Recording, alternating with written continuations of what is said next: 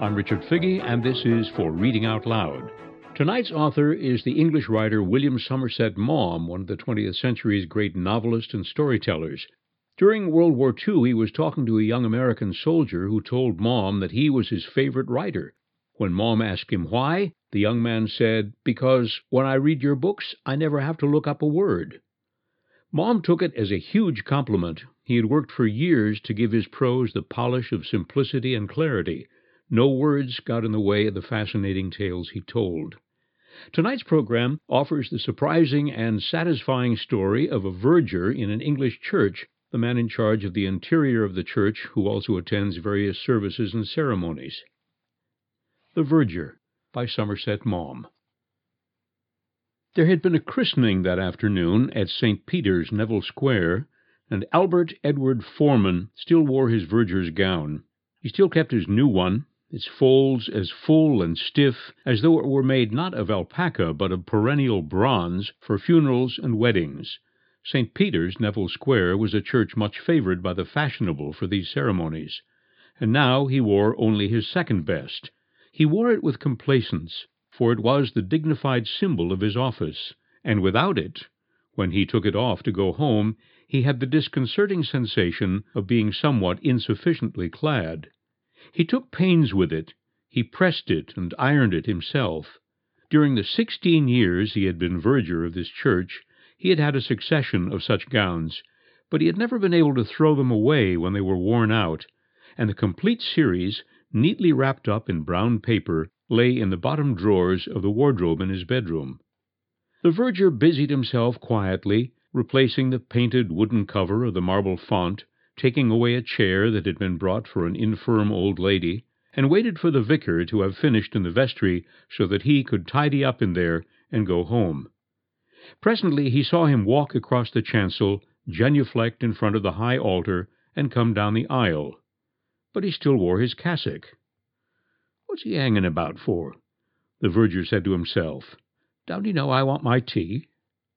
The vicar had been but recently appointed a red-faced, energetic man in the early forties.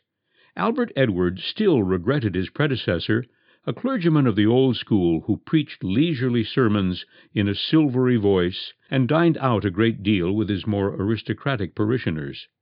He liked things in church to be just so, but he never fussed. He was not like this new man who wanted to have his finger in every pie. But Albert Edward was tolerant. St. Peter's was in a very good neighbourhood, and the parishioners were a very nice class of people. The new vicar had come from the East End, and he couldn't be expected to fall in all at once with the discreet ways of his fashionable congregation. All this hustle, said Albert Edward. But give him time, he'll learn. When the vicar had walked down the aisle so far that he could address the verger without raising his voice more than was becoming in a place of worship, he stopped.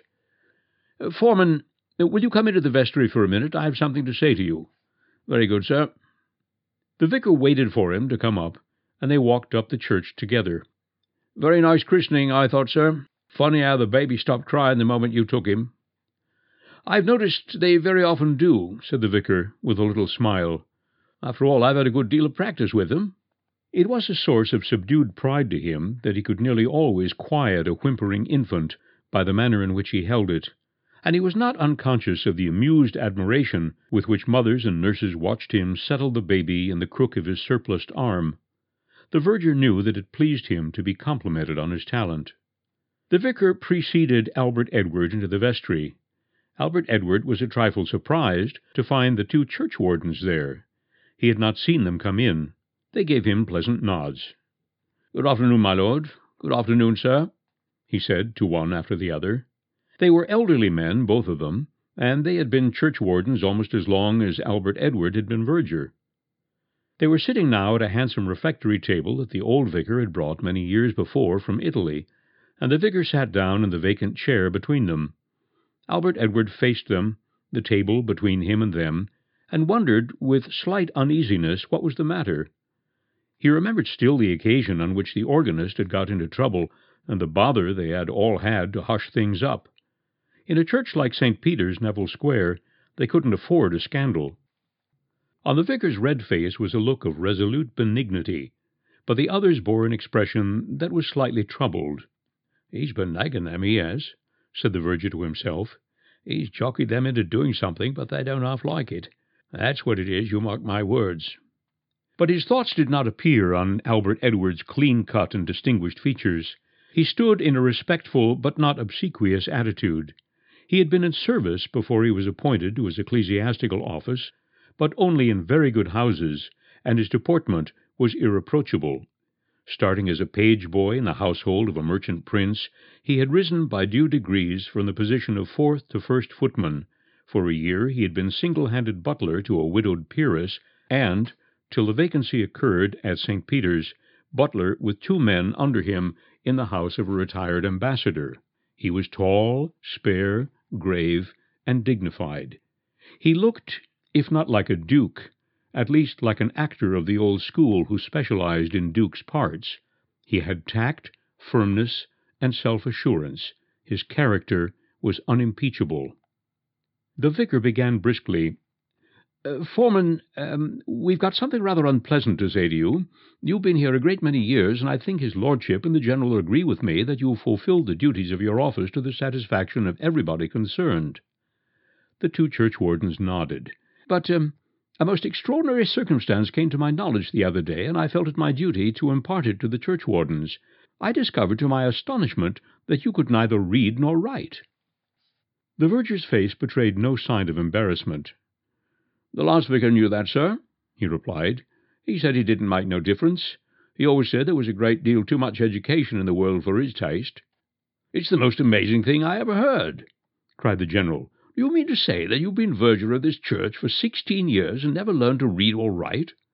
I went into service when I was twelve, sir. The cook, in the first place, tried to teach me once, but I didn't seem to have the knack for it, and then, with one thing and another, I never seemed to have the time. I never really found the want of it. I think a lot of these young fellows waste a rare lot of time reading when they might be doing something useful.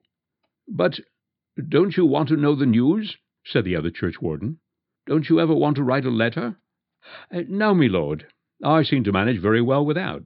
And of late years, now they've all these pictures in the papers, I get to know what's going on pretty well. My wife's quite a scholar, and if I want to write a letter, she writes it for me. It's not as if I was a betting man. The two churchwardens gave the vicar a troubled glance, and then looked down at the table. Well, Foreman, I've discussed the matter over with these gentlemen, and they quite agree with me that the situation is impossible. At a church like St. Peter's, Neville Square, we cannot have a verger who can neither read nor write. Albert Edward's thin, sallow face reddened, and he moved uneasily on his feet, but he made no reply. Understand me, Foreman, I have no complaint to make against you. You do your work quite satisfactorily. I have the highest opinion both of your character and of your capacity. But we haven't the right to take the risk of some accident that might happen owing to your lamentable ignorance. It's a matter of prudence as well as of principle. But couldn't you learn, Foreman? asked the General. No, sir, I'm afraid I couldn't. Not now. You see, I'm not as young as I was, and if I couldn't seem to get the letters in me head when I was a nipper, I don't think there's much chance of it now. We don't want to be harsh with you, Foreman, said the vicar, but the churchwardens and I have quite made up our minds. We'll give you three months, and if the end of that time you cannot read and write, I'm afraid you'll have to go. Albert Edward never liked the new vicar. He'd said from the beginning that they'd made a mistake when they gave him St. Peter's. He wasn't the type of man they wanted with a classy congregation like that. And now he straightened himself a little. He knew his value, and he wasn't going to allow himself to be put upon. I'm very sorry, sir. I'm afraid it's no good. I'm too old a dog to learn new tricks.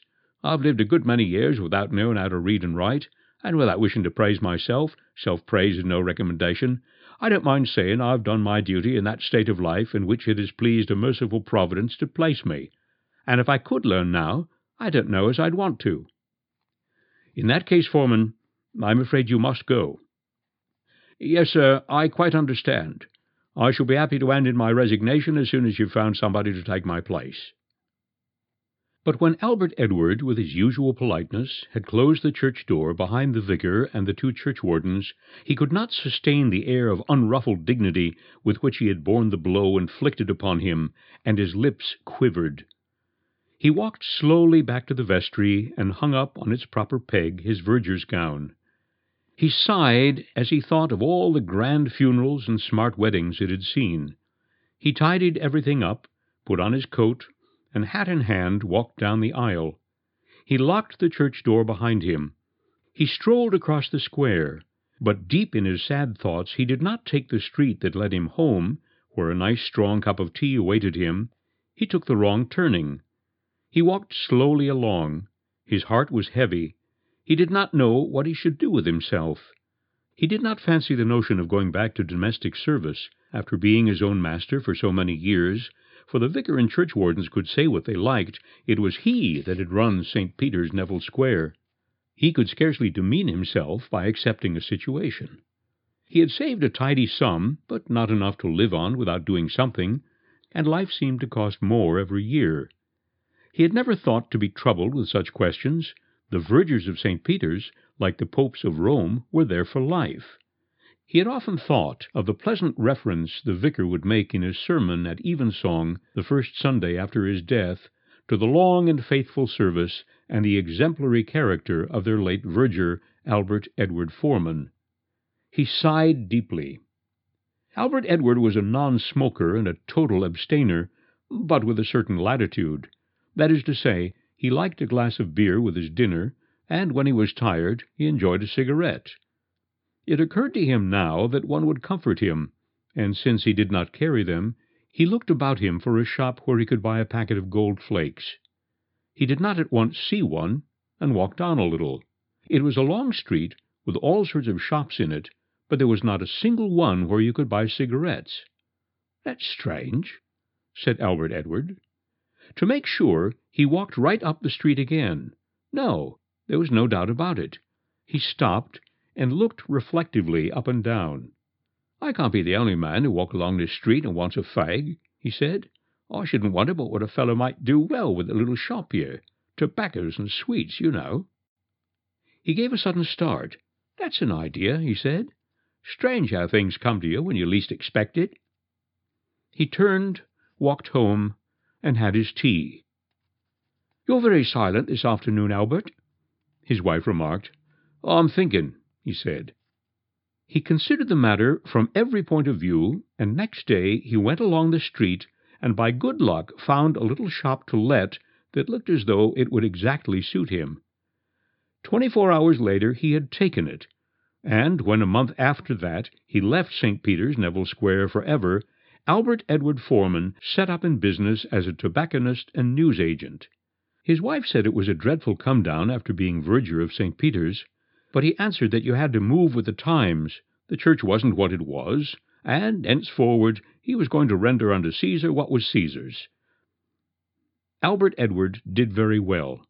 He did so well that in a year or so it struck him that he might take a second shop and put a manager in it. He looked for another long street that hadn't a tobacconist in it, and when he found it, and a shop to let, he took it and stocked it. This was a success too. Then it occurred to him that if he could run two he could run half a dozen. So he began walking about London, and whenever he found a long street that had no tobacconist and a shop to let, he took it. In the course of ten years he had acquired no less than ten shops, and he was making money hand over fist. He went round to all of them himself every Monday, collected the week's takings, and took them to the bank. One morning, when he was paying in a bundle of notes and a heavy bag of silver, the cashier told him that the manager would like to see him. He was shown into an office, and the manager shook hands with him. "Mr. Foreman, I wanted to have a talk with you about the money you've got on deposit with us. Do you know exactly how much it is?" Oh, "Not within a pound or two, sir, but I've got a pretty rough idea. Apart from what you paid in this morning, it's a little over thirty thousand pounds.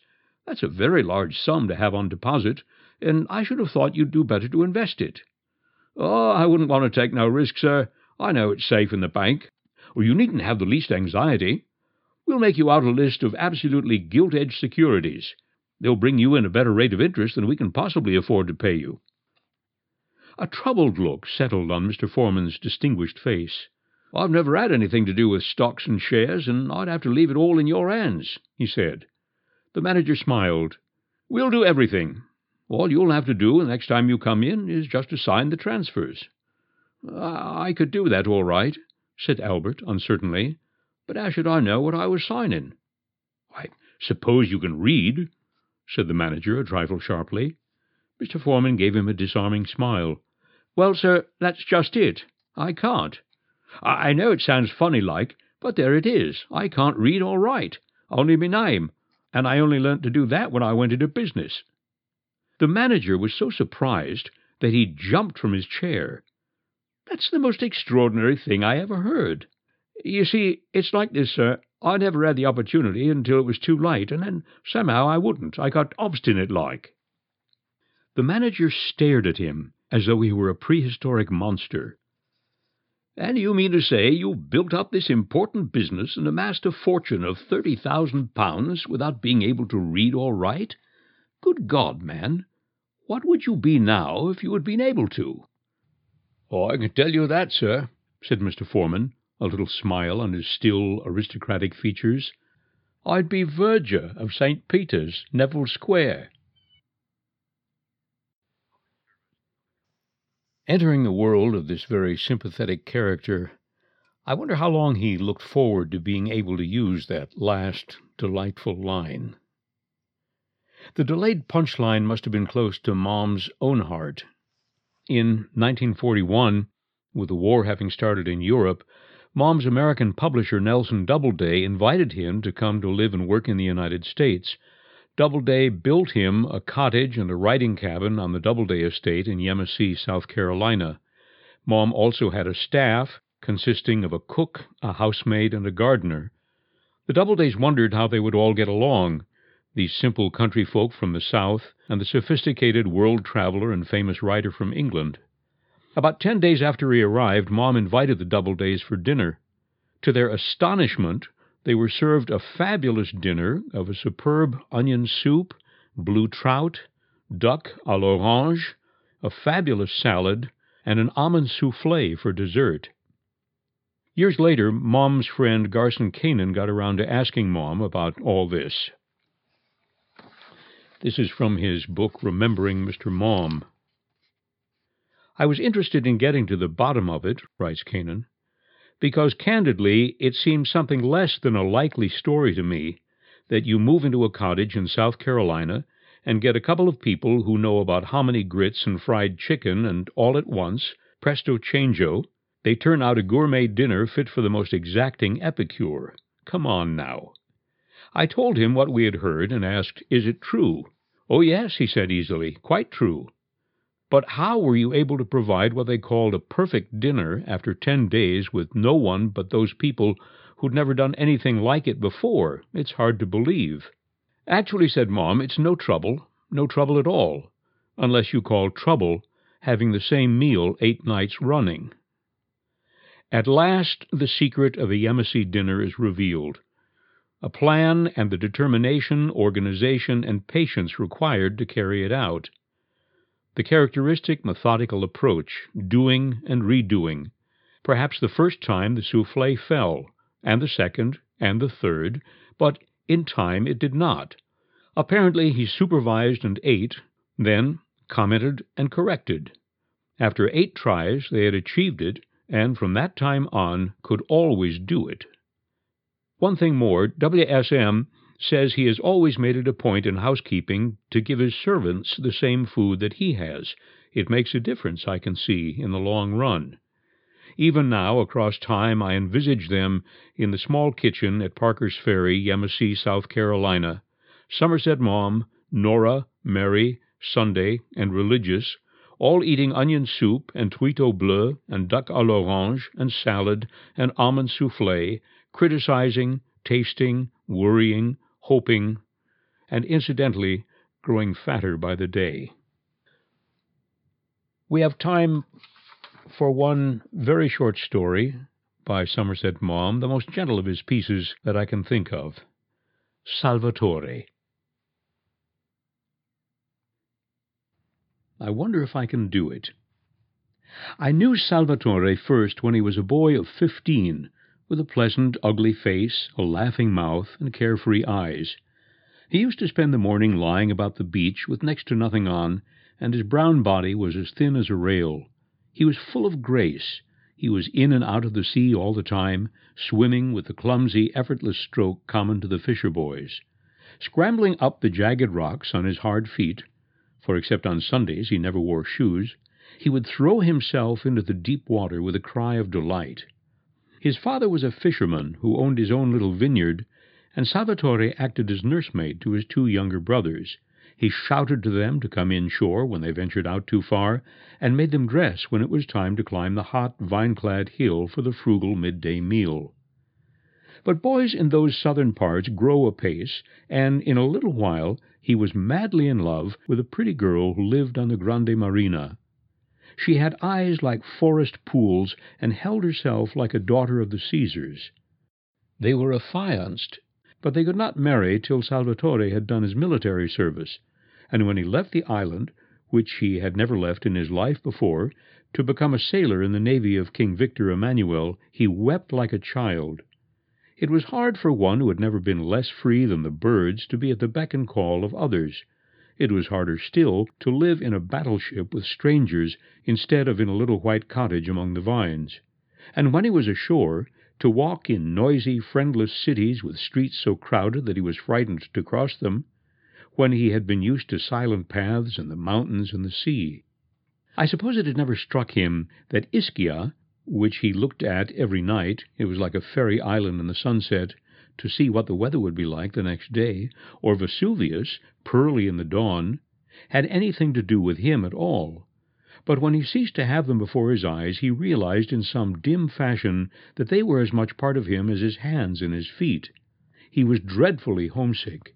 It was hardest of all to be parted from the girl he loved with all his passionate young heart. He wrote to her, in his childlike handwriting, long, ill-spelt letters in which he told her how constantly he thought of her and how much he longed to be back.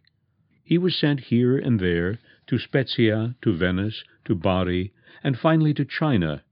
Here he fell ill of some mysterious ailment that kept him in hospital for months. He bore it with the mute and uncomprehending patience of a dog. When he learnt that it was a form of rheumatism that made him unfit for further service, his heart exulted, for he could go home. And he did not bother, in fact he scarcely listened, when the doctors told him that he would never again be quite well. What did he care when he was going back to the little island he loved so well and the girl who was waiting for him? When he got into the rowing boat that met the steamer from Naples and was rowed ashore, he saw his father and mother standing on the jetty, and his two brothers, big boys now, and he waved to them. His eyes searched among the crowd that waited there for the girl. He could not see her. There was a great deal of kissing when he jumped up the steps, and they all, emotional creatures, cried a little as they exchanged their greetings. He asked where the girl was. The mother told him that she did not know. They had not seen her for two or three weeks. So in the evening, when the moon was shining over the placid sea, and the lights of Naples twinkled in the distance, he walked down to the Grande Marina to her house.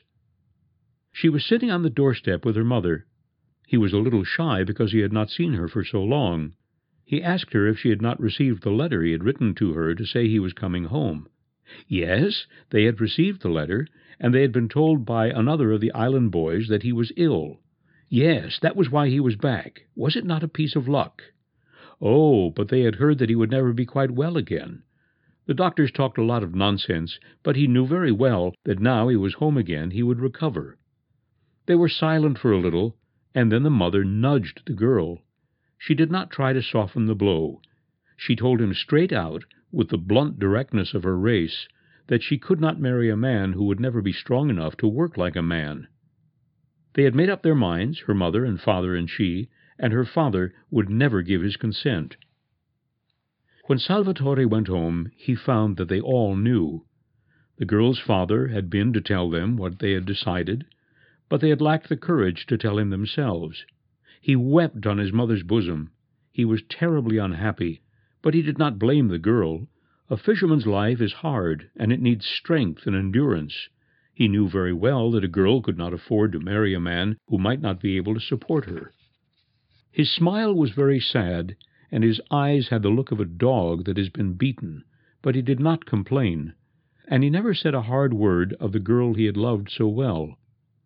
Then, a few months later, when he had settled down to the common round, working in his father's vineyard and fishing, his mother told him that there was a young woman in the village who was willing to marry him. Her name was Assunta. She's as ugly as the devil, he said. She was older than he, twenty-four or twenty-five, and she had been engaged to a man who, while doing his military service, had been killed in Africa. She had a little money of her own, and if Salvatore married her, she could buy him a boat of his own and they could take a vineyard that by a happy chance happened at the moment to be without a tenant. His mother told him that Assunta had seen him at the festa and had fallen in love with him. Salvatore smiled his sweet smile and said he would think about it. On the following Sunday, dressed in the stiff black clothes in which he looked so much less well than in the ragged shirt and trousers of every day, he went up to High Mass at the parish church and placed himself so that he could have a good look at the young woman. When he came down again, he told his mother that he was willing. Well, they were married, and they settled down in a tiny whitewashed house in the middle of a handsome vineyard. Salvatore was now a great big husky fellow, tall and broad, but still with that ingenuous smile and those trusting, kindly eyes that he had had as a boy. He had the most beautiful manners I have ever seen in my life, Assunta was a grim-visaged female, with decided features, and she looked old for her years. But she had a good heart, and she was no fool. I used to be amused by the little smile of devotion that she gave her husband when he was being very masculine and masterful. She never ceased to be touched by his gentle sweetness, but she could not bear the girl who had thrown him over, and notwithstanding Salvatore's smiling expostulations, she had nothing but harsh words for her. Presently children were born to them. It was a hard enough life. All through the fishing season, towards evening, he set out in his boat with one of his brothers for the fishing grounds. It was a long pull of six or seven miles, and he spent the night catching the profitable cuttlefish. Then there was the long row back again in order to sell the catch in time for it to go on the early boat to Naples. At other times he was working in his vineyard from dawn till the heat drove him to rest, and then again, when it was a trifle cooler, till dusk. Often his rheumatism prevented him from doing anything at all, and then he would lie about the beach, smoking cigarettes, with a pleasant word for every one, notwithstanding the pain that racked his limbs. The foreigners who came down to bathe and saw him there said that these Italian fishermen were lazy devils. Sometimes he used to bring his children down to give them a bath. They were both boys, and at this time the elder was three and the younger less than two. They sprawled about at the water's edge, stark naked, and Salvatore, standing on a rock, would dip them in the water. The elder one bore it with stoicism, but the baby screamed lustily. Salvatore had enormous hands, like legs of mutton, coarse and hard from constant toil, but when he bathed the children, holding them so tenderly, drying them with delicate care, upon my word they were like flowers. He would seat the naked baby on the palm of his hand, and hold him up, laughing a little at his smallness, and his laugh was like the laughter of an angel. His eyes then were as candid as his child's. I started by saying that I wondered if I could do it, and now I must tell you what it is that I have tried to do. I wanted to see whether I could hold your attention for a few pages while I drew for you the portrait of a man, just an ordinary fisherman, who possessed nothing in the world except a quality which is the rarest, the most precious, and the loveliest that anyone can have. Heaven only knows why he should so strangely and unexpectedly have possessed it. All I know is that it shone in him with a radiance that, if it had not been so unconscious and so humble, would have been to the common run of men hardly bearable, and, in case you have not guessed what the quality was, I will tell you. Goodness. Just goodness.